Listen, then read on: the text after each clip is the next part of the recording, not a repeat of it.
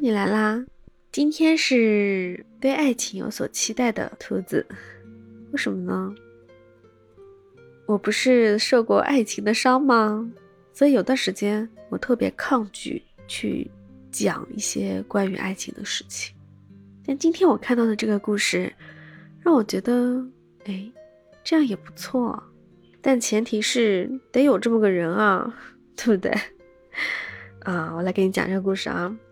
就说有一对男女朋友，他们应该是交往没有多久，男的呢憨憨的，也不是很会说甜言蜜语，女的呢很明显是希望自己的生活会有点质量，然后应该是那种公司白领的样子。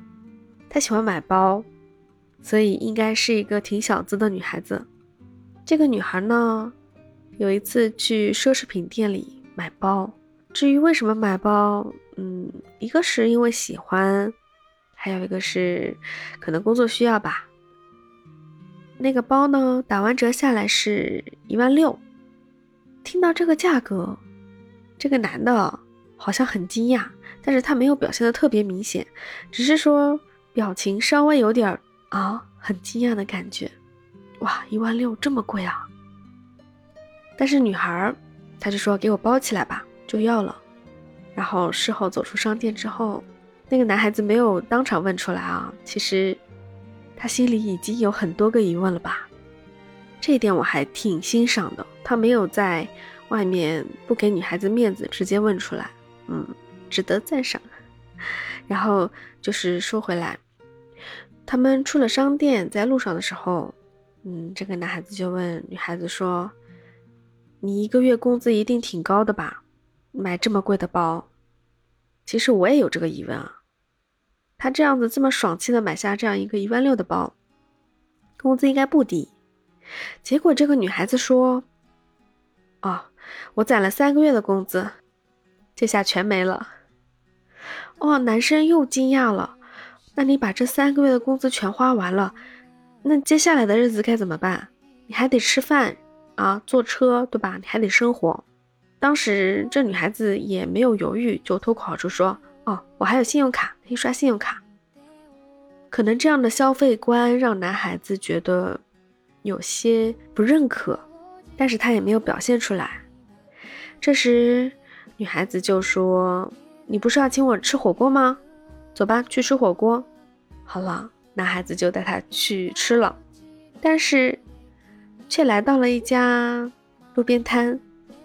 路边摊能吃什么？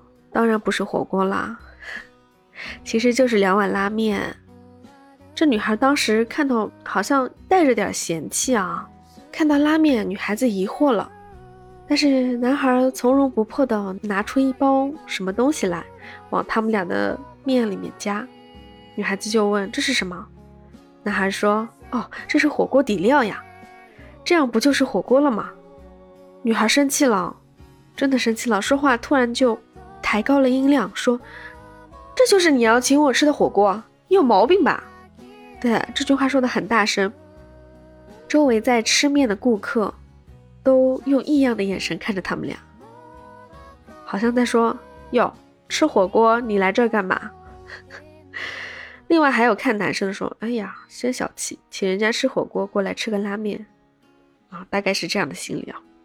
当时女孩吼完之后，这男生也没有觉得尴尬，就是专心吃着碗里的面，加了火锅底料的面，头也不抬地说，这样我才管得起你吗？我第一遍看的时候还很疑惑，什么叫这样就能管得起你了？但当时女孩的脸色变了，好像没有那么生气了，她好像想通了什么。等我再看第2遍、第3遍的时候，我才明白这男孩说的是什么意思。他说，这样子你就不用再去刷信用卡了，对不对？我包你吃，剩下的还有20几天时间，我请你吃，你就不用花钱了，就不用怕这个日子过不下去，你也不用负债了，对不对？我觉得这个男孩子做的事情、说的话其实很淳朴，没有一点浪漫，但是我就觉得又很浪漫啊，他没有直截了当的说你不要花这个钱，你花这个钱是不对的，你刷信用卡也是不对的。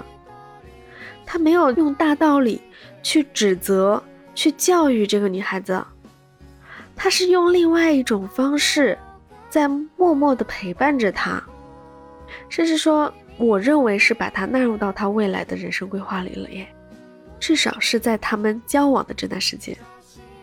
很明显这个女孩子也听懂了他的话，笑了笑，不生气了，也开始动手吃起了眼前的这一碗加了火锅底料的面。也许这也是一种浪漫吧，你觉得呢？